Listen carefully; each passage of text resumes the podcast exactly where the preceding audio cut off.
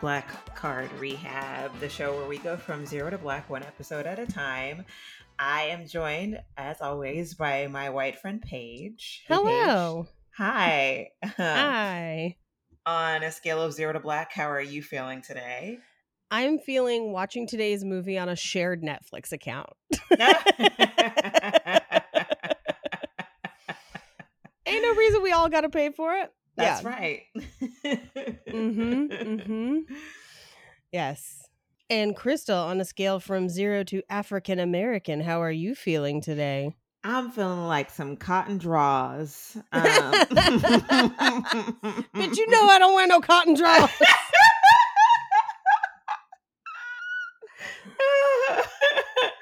um so yes i uh so i told you that uh i was gonna finally watch um i well i said i was gonna watch um dolomite and you were like which one and i was like well if i have the strength i'm gonna watch both okay, d- did you watch both or did i you did watch both You watched both. okay. Okay. Okay. Yes i did watch i watched dolomite and then i watched my name is dolomite uh dolomite is my name actually instead of backwards Yes. Which one did you watch Um, first? So I watched Dolomite first. Uh, Really? okay. Yes, yes, yes, yes. Because I just I knew that the the other one, the newer one, the you know the make of his life was going to be referencing a lot of things. Yeah, I did appreciate that they put for all the scenes that they show in Dolomite is my name, they show you the real scene at the end. Uh huh. Yeah, I yeah. did appreciate that.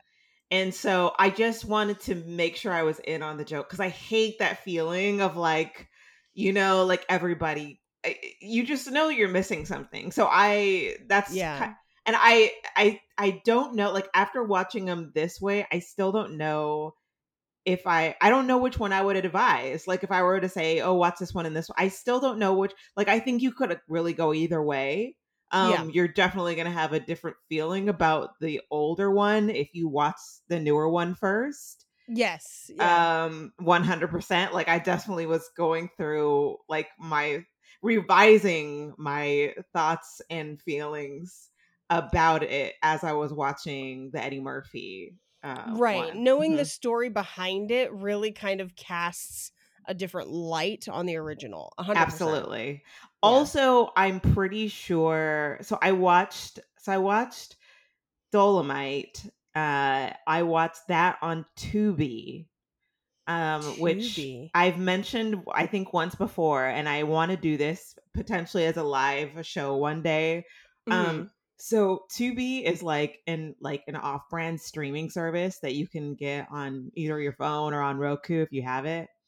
Um, but one of the things that Tubi has is a huge, huge selection of black movies. Oh right, yes, you Yeah. mention this. Mhm. If from literally the the absolute best to the absolute worst. Um, and I would say like a good 80% of them I'd never heard of. And like, so one of the games that me and my boyfriend play from time to time is that we have to pick a movie from the black cinema section.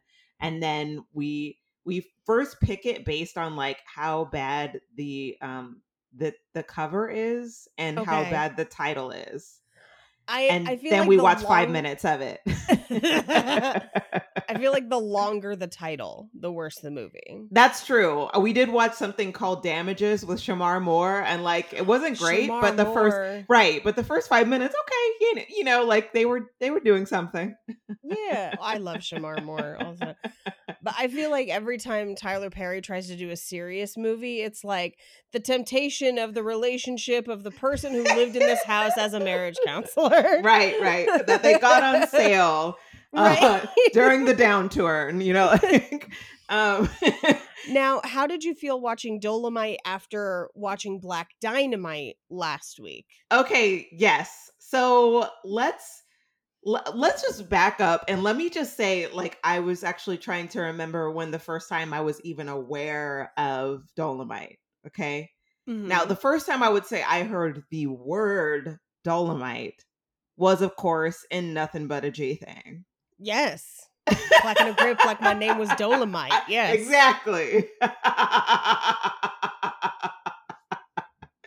um what I I'm curious like what was the first time you were aware of Dolomite as an entity? Um, I want to say that easily as like a teenager, I knew that it existed. Mm-hmm. Um, because definitely by the time I got to film school, I had I was already aware that it existed, even if I hadn't seen the films. Um, but and I want to say it would have probably been my dad referencing Dolomite. So when my dad was in college in like the late 70s, like like 79 to 81, um, he had two black roommates. And Okay. So they would hang out and like watch movies and stuff. So I think he saw some of those movies with them. Okay. That's that's the only kind of contextualization I can come up with for why my dad had seen many of these movies. and for so my dad loves Black Dynamite as well. And after we did our episode, he went back and watched it. And then he called me and was like, by the way, our Netflix queue is insane right now.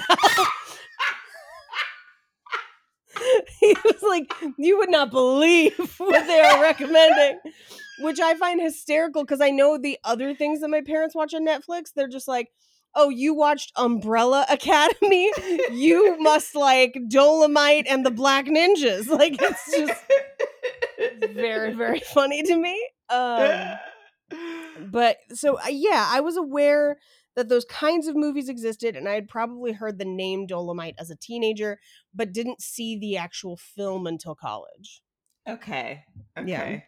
Yeah. Mm-hmm. Yeah, and I don't know when I became aware of the fact that it was a film and that yeah, I don't even I I I'm positive I've never even heard my parents utter the the name Dolomite ever. Mm-hmm. Um I know that they know about it, but I don't know.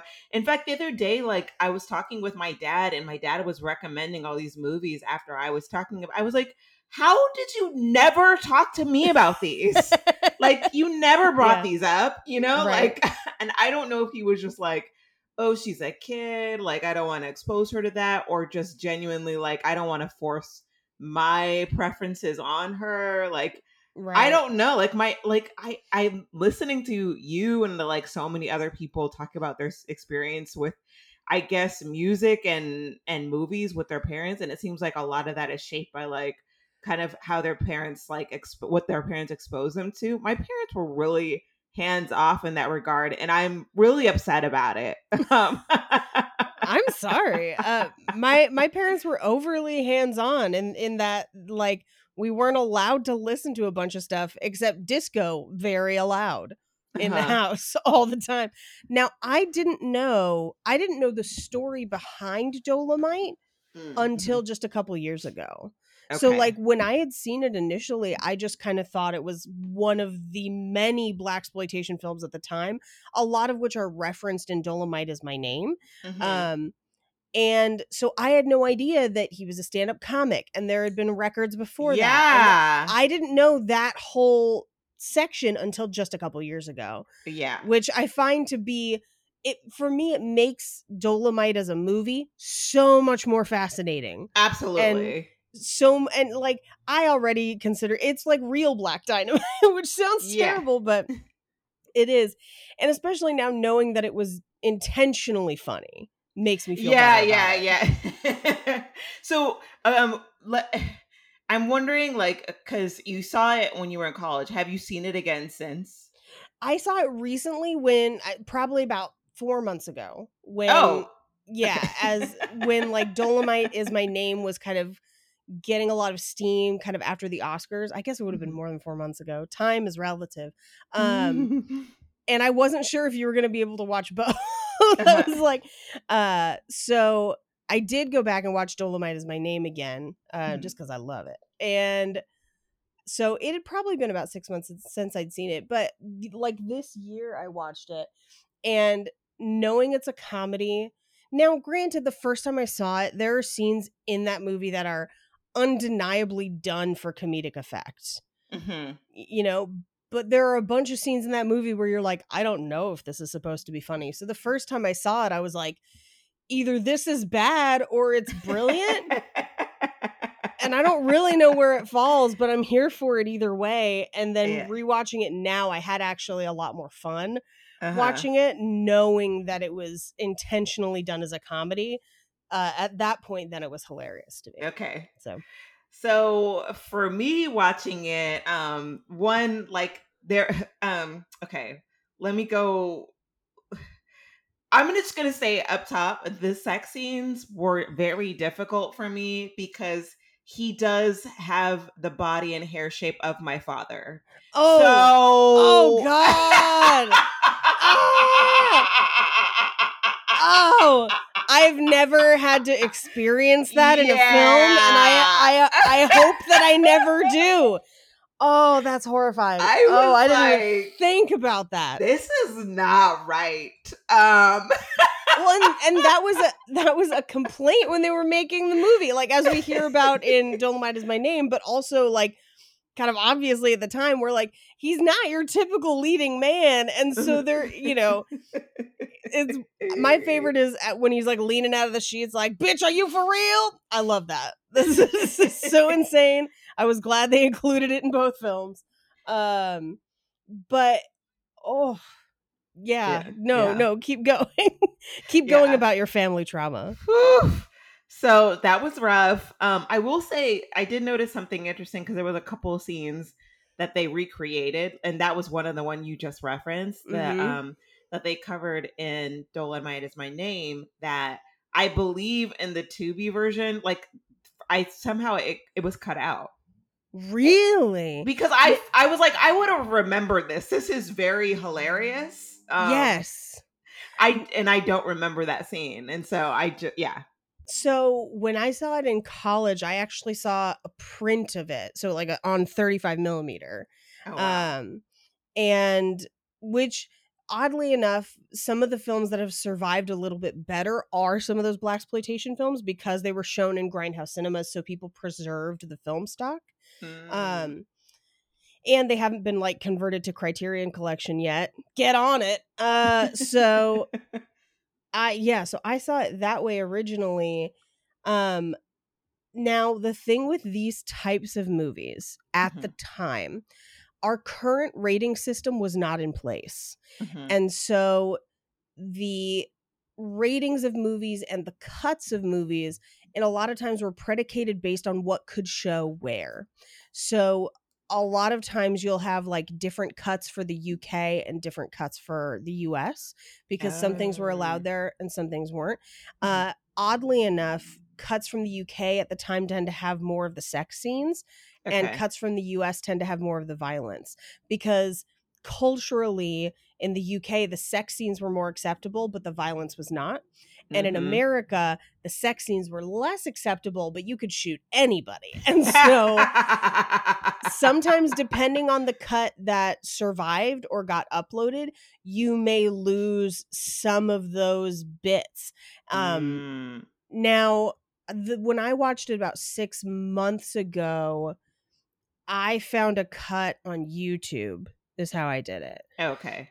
So I must have had the cut that still had it. Yeah. But like it's it's tricky with movies from that era because you really like The Wicker Man is another one famously that some cuts included some things, some cuts included other things. Um and for a while, you know, that movie I believe was temporarily banned in the UK. Like there's whole, you know, our rating system could have its own podcast. Uh, yeah, but that's crazy. Yeah, so that. Yeah. that is unusual that it was not in that cut. Interesting. and I don't think also the one where the room is shaking, where he's like with the with the white girl. Which that- is so hilarious. Yeah, and I'm like, that's not right. Like, I if Yeah. there's a scene that we needed, it's that one. girl. Um, Well, I also didn't know up until Dolomite is my name came out that it was filmed at the Dunbar Hotel and that Right. they basically lived there to film it. that was um, yeah. I like finding that out made me kind of in a weird way treasure the movie even more because I'm like that's such a, a significant place for black entertainment but also it enabled this fever dream of a movie to be And I find this movie and its existence to be triumphant. Absolutely. and I'm yeah. I'm glad that people know the story now because I Mhm. feel like it colors the film differently and even Mhm. though it's not what we would expect from a successful movie, I Mhm. think it has a lot to say about representation at the time. Almost everyone in that movie is not the norm at the Mhm. time. Yeah. I, I yeah. loved, you know, um, Queen Bee basically saying, like, thank you for putting me in a movie because I'd never seen someone like myself up there. Right, I was like, yeah. Important to this day. Yeah, yeah. yeah. I mean, also, yeah, we'll we'll get into um Dolomite is my name, but Yes. there's a, a- yeah, so there's a there's another thing about this movie. I mean, definitely, you know, it was nice watching this on the heels of uh Black Dynamite. Black Dynamite. Mhm. Yeah, just to see like even you know, I mean, they reference like Nixon is a is a very present Yes. you know? Um and then the karate school like that was hilarious. The um karate school, the fact that he has a, a an all girl karate team, uh, like mhm, it's really funny to see a lot of these things that Black Dynamite has as an homage and to see the original. hmm absolutely. Yeah.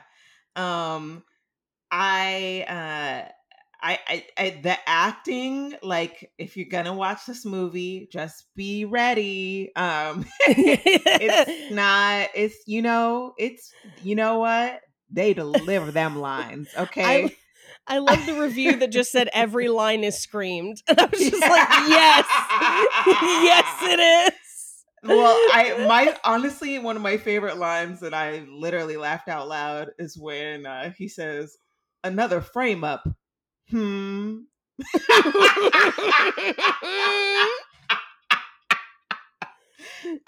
it was uh, and i'm honestly like i'm saying it faster than it was delivered it literally was like a full pregnant pause before the hmm came in I think um one of my favorite things is it doesn't matter what line he's saying, he's always glaring. yes or looking half time. asleep there's sometimes where i'm like is asleep. he wait is he looking at the camera or or not. Well, and and this sounds terrible. I find him to be much more attractive than Eddie Murphy. Like I, I feel like Michael Jai White looks more like him than Eddie Murphy does. Mm, and I feel like true. in some in some scenes, Eddie Murphy does a great job of kind of like imitating the way that he can talk and whatever. But there is something about he has like his own aura where he's in one movie and maybe it's the same one as everyone else, but you cannot guarantee that scene to scene. And I think Yeah. what we're seeing is just the determination of like, I'm going to do this. This is my movie. You're all just kind of here in it. and Excitement, but also like struggling because, you know, Rudy Ray Moore was not an actor, Mhm. but he pushed through it. And Yeah. so I, you know, the it is bad. It is a slog at points. It's Yeah. it does have pacing problems. Um, but I I find it really fun. Yeah, and um early on when he gets out of jail and like the white girl throws him the cotton the cotton drawers. yeah. um and then like they're all making out in the limo and Mm. then once they get to the scene where they're being tailed, she's gone. Yeah, completely gone. Not in the car anymore. And there's no indication she was ever in the car except At that all. his shirt is unbuttoned. Yeah.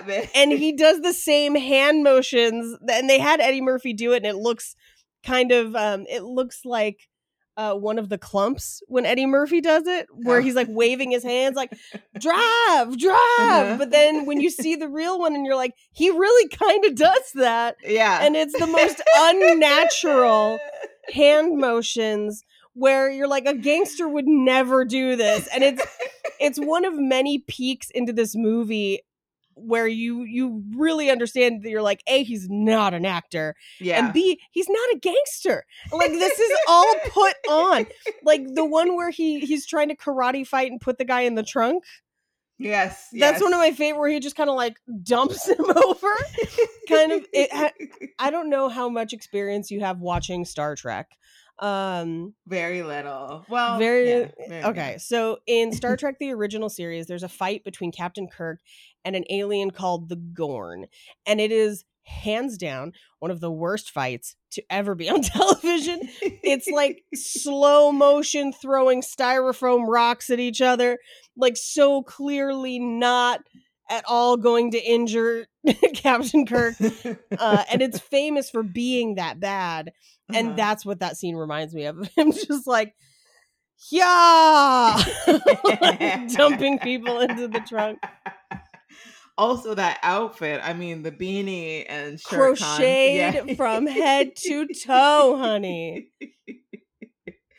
um, I would also like to point out that the fake that the, the preacher had three accents. um, Yes. one when he's talking to black people, one when he's talking to black people in front of white people, and then one when he's talking to Dolomite. Um, Yes. Absolutely. and honestly, that honestly that tracks. I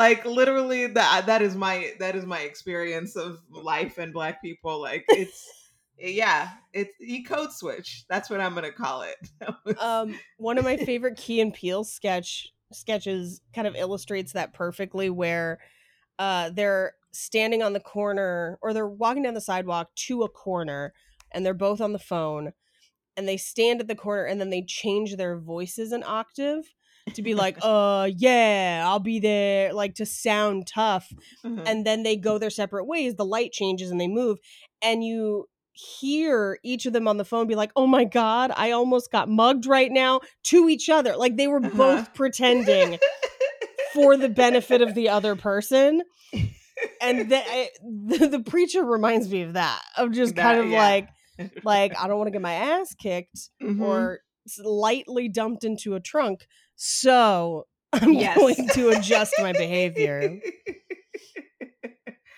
um I would say the other thing that I was noticing too in this movie is I well I will say the one person I was like this is this seems like a legit actor was I think he was like like Sergeant Blakely. He ended up being in the FBI. well he reminds find- me of o'leary in black dynamite but a better actor Yeah. like he does a better job but it's still such it's still written so crazy well, he wrote it. yes He's also I was like, "Oh, he's the writer." yes Yeah. yeah who was very invested in it being real movie with he didn't necessarily want it to be a comedy right. which i think is a really interesting note because the like as someone who is a comedian and has written comedic scripts the idea that you would have one person writing a serious drama and then another person come along and be like put butter on hot toast like and that would be your movie explains so much of why I feel like that's where you get a lot of the like giving smack to the kids. Like Yes. that's where you get those sections of like him trying to write about real things happening in the community Mhm. and real actionable items. But then you've got the other side of just like, but also add kung fu and explosions Yes, yes. and that's how you get such a weird melting pot of a movie that un- unfortunately ends up being more entertaining than informative but at the same time is also weirdly informative Like, yeah. Yeah. which I- i, was glad they kept that for black dynamite where it's kind of the same Yeah. yeah And I was actually just talking about this with another um another comedy writer because I had this I had I had like it was kind of the opposite experience where they brought me in for comedy but they kept try they kept taking the comedy out. Oh You know, like it's that thing that that happens a lot where they're like we want a comedian but then they don't actually know what's funny yes oh and yes. and they realize i mean maybe too late like oh what we what we wanted was something that was just gonna just be kind of basic and straightforward Yeah. um, mhm. I for a while did corporate training videos. I would like write like Oh, I would punch up corporate training videos. Uh, yeah. and almost always I would punch it up so that we had a version that was hilarious. Mhm. And then we would turn it in and they would cut the hilarious stuff and then pitch replacements. So like it would be like, what if the punchline was golf? And I was like, oh my god. God dang, why don't you stick to surgery, doctor? Like, what do you let me handle the jokes? Uh, and Uh. they never, they never ever do. But yeah, this is this is the opposite where all the jokes stayed in, and Yes. sometimes the plot got got taken out. and speaking of jokes, so now and we can start getting into Dolomite as my name too on at this point, but like um so when he like is met by a bunch of dudes like on a street one day Mhm. and they're like, "Oh, you know, like spit some stuff for us, man," or like he's like, "Oh, you'll see me," and like I guess at that point I really was like, "Wait, what is his job?" Yeah, And and that's why that's why I would say like I guess the other movie is informative to know that like I don't know in this movie if he's supposed to be a, a comedian, but he does do what he does in his in his stand up, which is kind of this like rhyming yeah. sto- folk, old Afro folk folklore telling type thing. He's he's bullhorn. So like, it's that same Yeah. like da da da da da da da da da da, and it's the same rhythm almost every time, so that it is almost musical. Mhm. but like i think a lot of that was because and and again not knowing this the first time i saw the movie versus knowing it and watching the movie again that was clearly an appeal to the people who liked him as a comedian Right. And I I, I was completely lost. Um Yeah. Mean, the first time I heard him do it, it with all those guys on the street and every time they would laugh, I was like, "Oh, I I was it was jarring because I was like, am what am I missing? Like yes what is so like I was like legit I was like did they make them laugh because that's what was supposed to happen per the script or is this genuinely funny to people? and, at the time it it, was, was. genuinely funny to people it was yeah genuinely funny. And I was like, oh, like re- truly the other movie helped me understand what was happening. Cause I was like so lost. Even when he did the bigger performance, I, I love that his uh his club is called Total Experience. yes Um such a black name for a club. Well, my favorite is uh, the club is total experience, and then in real life, their like group of comedians, like you know how comedians will form like a posse and then Yeah. give themselves a name. Uh-huh. Uh, their posse name was Comedian International. yeah. I was yeah. just like, is this an airline? what are you doing? But then when they start making films, it's Generation International. I was like, you could not get more vague if you tried.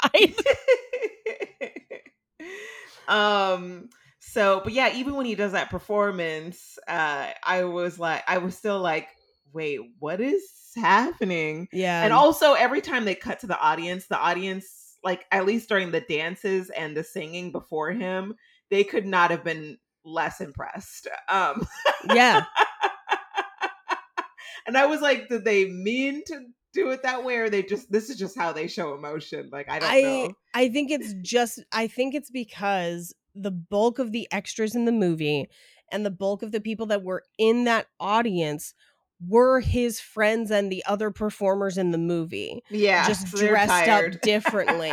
So they're just tired and there's a shot in dolomite is my name where they're kind of like panning over and it does show his like main four friends the guy who did the score uh, the guy who did all the costumes and um, the producer or the essentially the line producer the guy who handles the money all seated at a table together right. as audience in the scene. Right. So I suspect that that was probably the case, and they'd probably been up till God knows how long, sleeping in a crazy hotel that had no running water and only occasionally had electricity. Yeah, I didn't even think about where they all went to the restroom. Like, Yeah. God, yeah. mm-hmm. Um, okay, well, let's let's start talking about Dolomite is my name. Let's do it. Which my main takeaway from this movie is that I am Dolomite. Yeah. Um That's why yeah, that's that's why I wanted you to watch this. I, w- I was like, it's gonna be we- it's gonna be it's gonna be weird when Crystal realizes that someone else has been her in the past.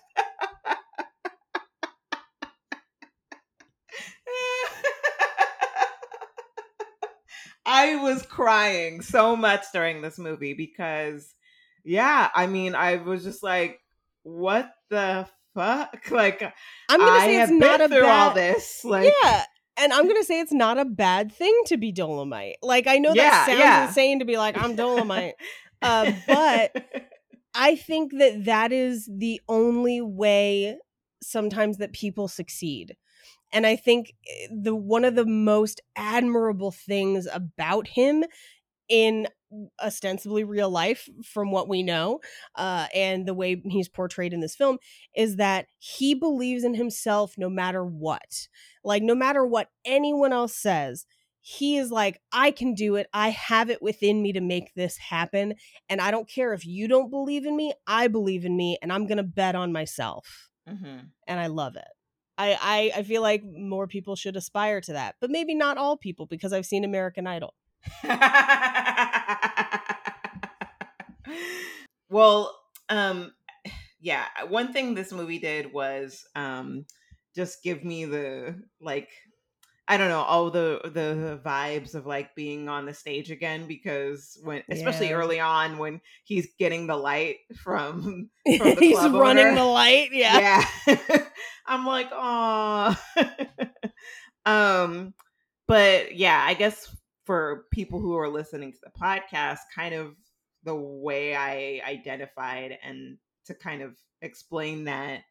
Um, so like about uh I guess a little over a year ago now, I I like took out a personal loan like i um invested heavily in like personal projects i made a music video and i did things that i felt like i things that in in the same way like dolomite is like betting on himself i guess like you know trying to get to the next level mm-hmm. like that's what I did. And now I'm in this place where I'm still, you know, having to work a full time job and like I haven't yet seen the lines around the block for people to, you know, I'm not on this is this movie is the movie that you get at the end of I guess when the success. And Yeah. I'm still not there yet. So I still feel like yeah, so it's it was really a really emotional for me in a good way. And Yeah. also it reminds me of my main advice to a lot of people, which is stop going to seminars where you listen to people who have created nothing tell you what you should be doing. yes thank you I the thing that I love about this movie too is it doesn't sugarcoat it. You know, it Mhm. shows him having to grind and tour and be poor and borrow money and record this album in his living room. Like it shows that scrappiness, but it also shows that, you know, just because you bet on yourself it doesn't suddenly make things easy. You know, like it it shows that and I think that's why the end feels so great is Mhm. because it's this hard, hard journey for him to get there where he's Mhm. losing sleep. He gives up his house to live in a hotel with no running water to make the movie he dreams about because he thinks that's what he needs. And in the end, it pays off, but it takes years, Mhm. years. And Yeah. so it is this, it, it does feel good to have him do it. And at the end, be like, I won because I believed in myself Mhm. you know because that is truly the message of this movie is like it's not going to be easy but if you believe in yourself Mhm. you know you can make a movie with a, a women karate team um, I will say one thing about this movie when he's doing his stand up, it was the first time I laughed um, Yes. at it, and maybe it's because I could hear it. I don't know, but the line that I laughed at was, uh, "I." Oh yeah, I sucked an earthworm's dick. Oh And yeah, that's got that- so low I suck an earthworm's dick. Yes. Yes, yes. Yeah. Um, I was like, oh, okay, I, yeah, that's funny. um, I was triggered when he did tell the producer the producer that he came up with a whole new set, and it was one day later. oh girl. Girl. I feel like that's something that if you've never done stand up, if you've never hosted a show or produced a show, that you you have this idea of like, yeah, what's wrong? He made a new set. Uh-huh. It's going to be Yeah. great. No. Please explain why that is triggering. okay, so uh there are different types of comedians. Some of them write ahead of time and some of them write on stage. And I'm not going to stand here and tell you that one is better than the other because different people have different processes. It's all the road to the same place.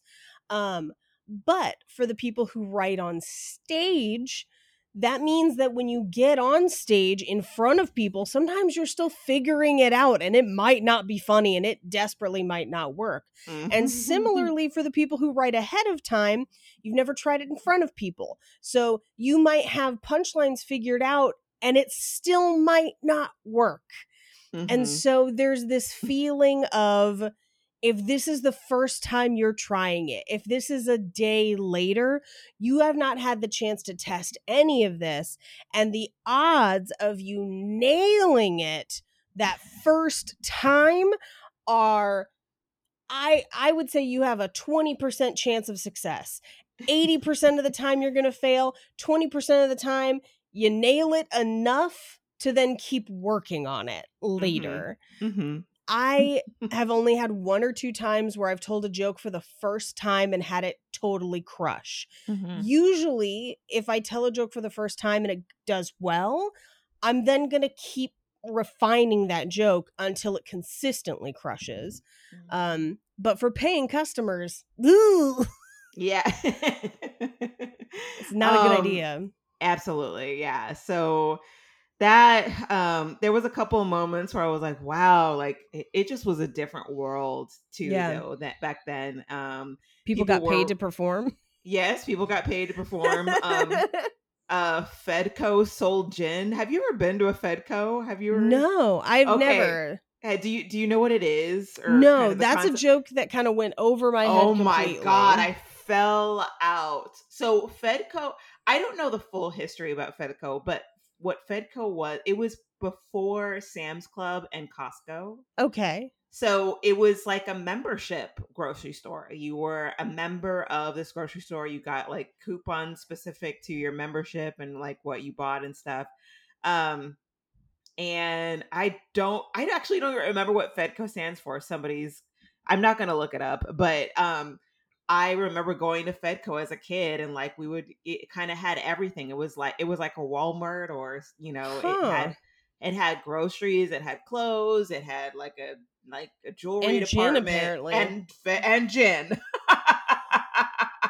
well and and now that you kind of tell me what it is now that joke makes a little more sense uh because not all walmarts sell alcohol like it depends Yeah. on where you are that sometimes those types of stores don't sell booze Costco costco's like a notable obse- exception yeah. um okay that makes And- sense And um oh man, I was really taken back when uh he was producing the show in his in a house. yep Oh, like I miss it. I I miss that so much. Um I just love that feeling and the closeness and like I mean honestly like producing if I if I had a, a space to produce a comedy show in my in my own place again like I totally would still do that. I mean I would that's where I would record an album because it's just such a tight it's just such a cool thing to be that close to people like well if we ever are able to be that close to people again you know Yeah.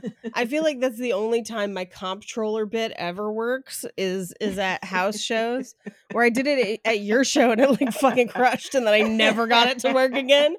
Uh where I I just joke about like it, it's only it only works around election season too of just like what is a comptroller? Mhm. Mhm. Yeah. Mm-hmm. Oh, Yeah, there's something about- house shows. Yeah, house shows. Um but I that I think that's the moment where I was like I literally wrote down I am Dolomite. I'm hmm I've produced shows in my house. I I've sung, I've done dancing before. Like I am an entrepreneur. I've like made a video. Like yeah, it's uh yeah. I did sit there and think, what would it take to record an album in my house? And I was just like taking stock of all the sound equipment I currently have. Dude. And I was like, I bet we could do that. yeah. Why not? You know, like I mean, it's, pandemic. But other than that, why not? yeah, yeah, yeah. I know. I'm like, that'd be really fun. um, and also just like, when have we ever seen a movie or I don't know, like I don't even know too many people's like story where they where they legit had a man like a a, a woman in comedy have a man just pick them and and, and you know what I mean like have because he has this moment with Lady Reed right Yeah, I like, love their relationship. stand-up."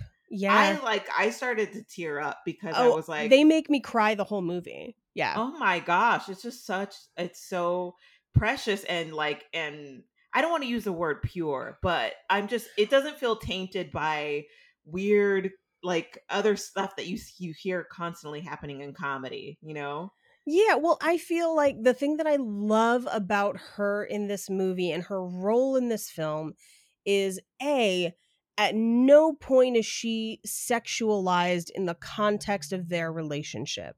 That Mhm. never enters into it. He willingly admits she is talented, actively tries to help her, and then they remain friends for years with him respecting her as a comedic peer. and she- man what Yes, and she.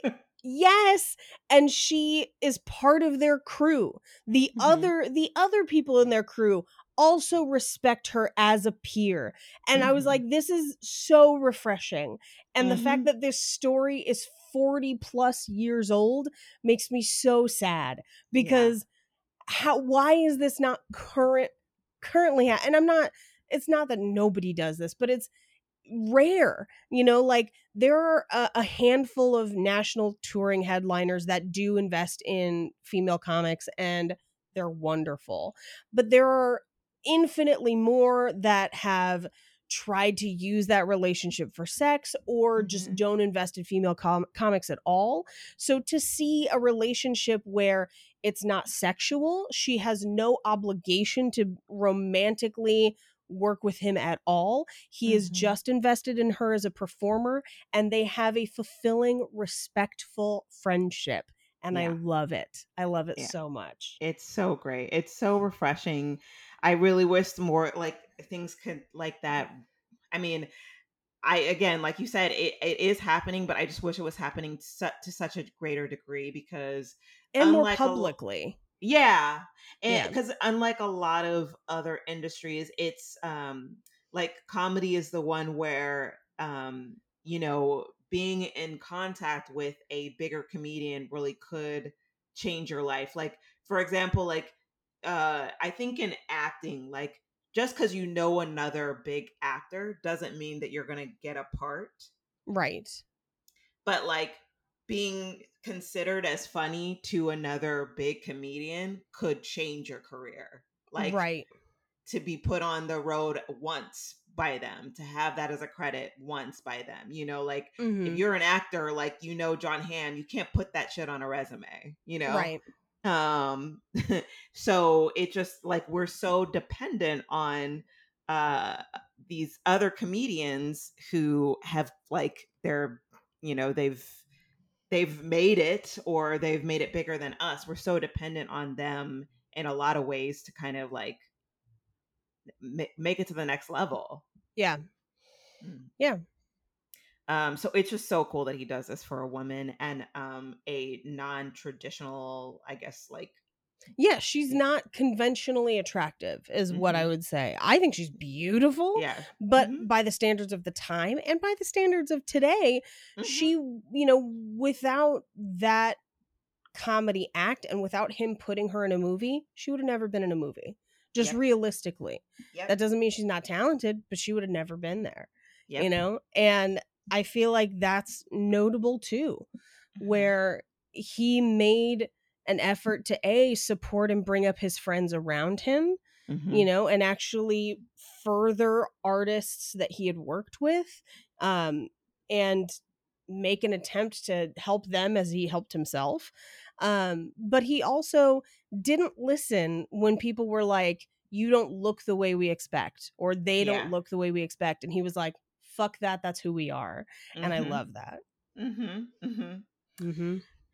Um also if there's one thing that I uh I've learned from this movie is that I need to see Blackenstein. Um what the yeah blackenstein um blacula was first and we do still need to watch blacula. I feel like for for october we should watch first of all boo madea halloween um, but then also we should watch actual blacula and then blackenstein if we can get our hands on it Mhm, i mhm. thought for a hot second i thought and let me double check i thought blackenstein was a, a joke one that they put in Oh, okay. but then no uh 1973 it is a very real movie all And the it's movies one- that they were mentioning, I was just like, They're all real, damn, yeah. that's that happened. Yeah, like Yes. uh like when um the director now we need to talk about the director, which I so the director is played by it's Wesley Snipes, right? yeah blade Um, blade directed Yes, yes, Blade. So Wesley Snipes plays the guy I D'Urville. Uh Yes. he's an actor, but they let him also direct in order to get him to be in the movie. and and his main claim to fame at the time he'd been on a, in a couple blaxploitation movies but his biggest credit was being in rosemary's baby Right. And he had nerve to be like, I have an agent. I'm like, really? You one of your movies was Boss Nigger and you want to talk about having an agent? Okay. oh Like, i i didn't realize that he had been in boss n-word Yes. Ooh. yes, he was. And Uh, like another yeah. movie with this like similar title. Um well eh, here's the thing they all had those titles because they weren't they're not meant for white people But, like they are Yeah. art that is not created for white consumption and I, I feel like that's something that sometimes when people criticize it, I'm like, you realize that this is not meant for white people. yeah, like, right. And that's okay. But that's mm-hmm. one of, you know, that's a notable time in history where people actively created art that was not designed for white people. Like, Yeah. that's a good thing.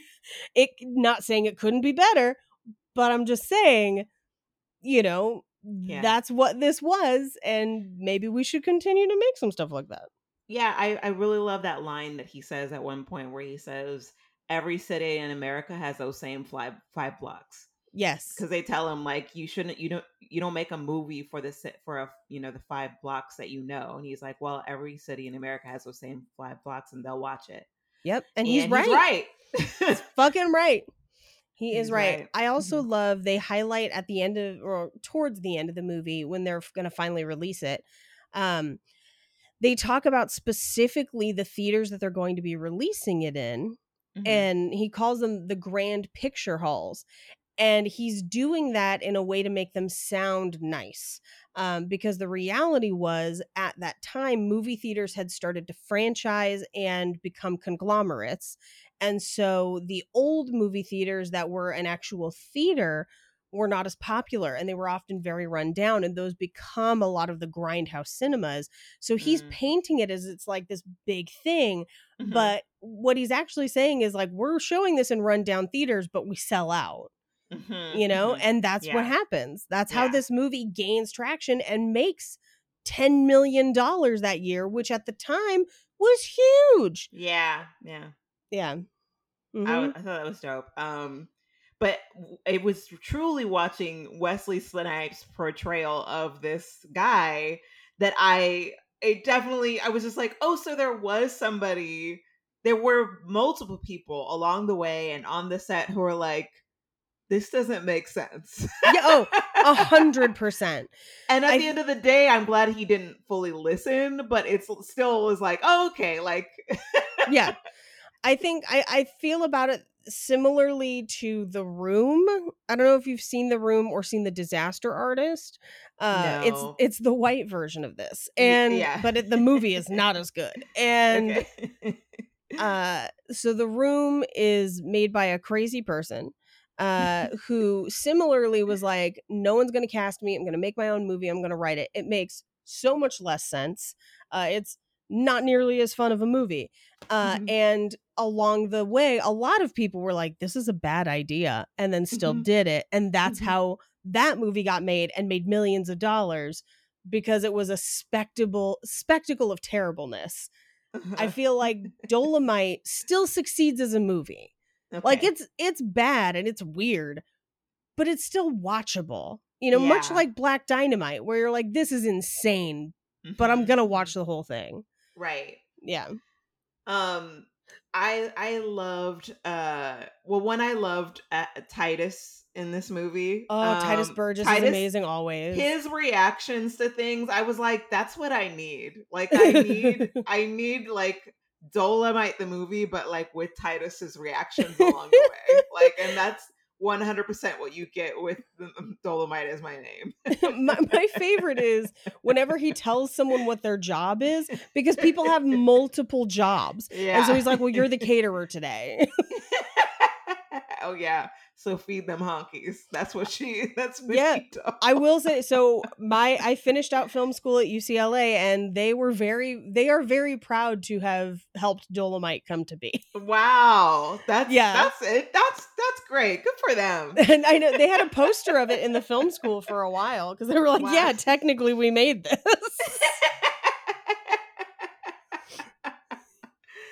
um i i was you know of course reminded of hollywood shuffle as Yes. well when they are sitting in the theater watching that white movie and they're like they ain't got no titties no funny no kung fu yes. I just every time Rudy Ray Moore in in Dolomite is my name lists off the things that he thinks need to be in a good movie, I was like, same. Hard same. Where he's like, there's no kung fu, there's no explosions, there's no gangsters, there's no naked ladies. And I'm just like, sign me up. These movies sound great. I agree. I got asked the other day why I don't like rom coms, and I was like, there's no explosions. oh, that's yeah, that's true. I yeah. Um so okay, let's I I let's give our rating. I'm going to rate I I was at first going to give my rating for the for Dolomite and then my rating Mhm. for Dolomite is my name, but I feel like to me they go together. Yes. Um and the way I feel about you know the original is definitely colored by now what I know Mhm. um and it feels appropriate and i also feel like i think i i feel a lot in the same way as like the transition of like how people see black hair Yeah. in america right Mhm. like it's the same way that you know like i don't i don't think there's anything wrong with getting extensions and weaves and i think that can look just as beautiful Mhm. and um i prefer to wear my hair naturally and i don't i i think it's not right to like to you know like put one above the other but i i do this thing in my mind with this with art you know i kind of do the same thing and i'm trying to like level that like be you know critical but also like not elitist Yeah, there's sense. no wrong way to be black. right mm-hmm. um and so i'll say that when i say um i say all that to say my i would give dolomite dolomite is my name this for sure five out of five hair picks Yeah, agreed. and loved it from top to bottom um eh, like all the performances and reenactments were amazing It's honestly great. yeah eddie murphy kills it uh wesley snipes kills it i loved the meta uh feeling of like watching eddie murphy a famous stand-up comedian and luenell a Yes. also famous stand-up comedian talking about bill cosby yes. but as different people. yes. Well, and and be like, he's kind. He's the family man. yeah. Because this is this is pre Cosby Show. This is back when he was just doing those albums, and Mhm. so that was kind of the like pinnacle of success. If you wanted to look at like being a black comedian with an album, there's that, and then there's Richard Pryor, and people had very strong opinions either way, or Redd Mhm. Foxx because they do play Redd Foxx in the movie. Um, but there's very much this like, are you gonna go dirty? Or are you going to be a family man like Bill Cosby? And I think I love the scene where Luenell finally hears the album and realizes that it's just filthy. And then he just Yeah. hands her money and she's like, never mind. Which I find so hilarious because Luenell is filthy. Oh yeah, exactly, exactly. That's why it was so meta. I was like, Luenell is nasty. Like, I, I love it. I love it. She's it was hilarious. so wonder- I just so I love that moment. Yeah. that was very very funny it's it's a nice easter egg if you are familiar with luenell's work i love Um, it And I'm gonna give Dolomite, the original Dolomite, I'm gonna give that four out of five hair picks. Um, I I'm only only four out of five because it will it, like it really is knowing what I know about him in this movie that makes it for me. It's Yes. not it's not particularly my taste, and that's not, you know, to take away from that being what other people like Mhm. but I just love that he pushed forward and like got this movie made. And it is enjoyable to watch. Can I watch this a bunch of times? Mm, not really, but like it, I could watch scenes from it like multiple times. right yeah. Uh, i feel like Mhm. it's it's that movie where you introduce it to somebody so that you can watch it and laugh together and then you don't watch it again for years until you introduce it to somebody else Right. um much like black dynamite in that way uh, yeah. although i would say black dynamite's a little more rewatchable Yes. Yeah, yeah, I would agree with that. Yeah. In Mhm. fact, I'm probably gonna rewatch it tonight. did you did you finally get a chance to rewatch it with your boyfriend I that's what I want. So he, Okay. wasn't in the mood the other day, so hopefully he'll be in the mood tonight because I know he's gonna love it, and I can't wait to like find all the things that I missed the first time around, um, and also just like get it more. You know, at this point, having watched yeah you know Dolomite and watched you know other things, I just I feel like I will I'm gonna get it even more than I would the first time.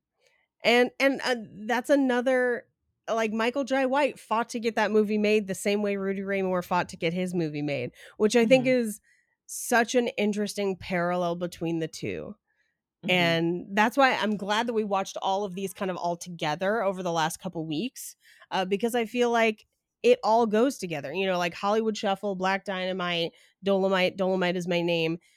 It paints a greater narrative of the Black experience in Hollywood that we don't always get to hear about because they don't true. make fancy Oscar drama movies about it. You know? Mhm. That's so true. They really should. And I think it's really good for people to see the struggle that it takes to make any any piece of art whether you consider it worthy of your time or not. Mm. Um and especially the what it takes to make it if like you're also black in America. Um like I think sometimes you have an idea and like there's so many people around you who they they want they 100% believe like this idea is great and it's like why hasn't it already been made yet? And then it's like oh well it's because you know the people that have the money and the power and the influence like they don't believe in it you Yeah. know? And that's kind of the similar story. I mean even even truly with this podcast you know like there have been you know multiple like attempts to like you know prove prior to the podcast you know like launching that this is something that people would like and it would be good right and yet you still have a lot of people who have doors that they could open not do that yeah. hmm So shout out to the ones that did. You know, y'all some real Mhm. ones. Um, Real. people. Yeah, appreciate you guys. Appreciate people who've been sharing the podcast and um, listening. And you know, uh, big ups to Sweden. Um, Yes. Porgy uh, Borgy Borg. Yes. Um, Australia, what up? Good day. Uh, How them giant spiders going? Um, Canada, y'all in there too? Um, oh, poutine. I could taste I know, it right poutine. now. Mm-hmm, mm-hmm. Mm-hmm. Um, so Paige, what do you what are what is your rating for these two movies? I I would agree with you. I give I Dolomite is my name is a five out of five for me. I love it top to bottom. Uh, there was awards talk about Eddie Murphy uh, this past award season, and he didn't get a lot of them, and it really bummed me out because yeah, I, I felt like he deserved it for this movie. Yeah. Um, but I would agree with you on the original Dolomite as well. Um, only because uh, if you don't know that it's a joke, then it mm-hmm. it does not translate. And I yeah. feel like Black Dynamite makes it a little more obvious that we're joking. And mm-hmm. so it's a little more successful in that regard. Um, but once you know that they're joking, it's a lot of fun. So mm-hmm. I'm definitely going to keep it in like the 4 to 4.5 hair pick range. Mm-hmm. Mhm. Mhm.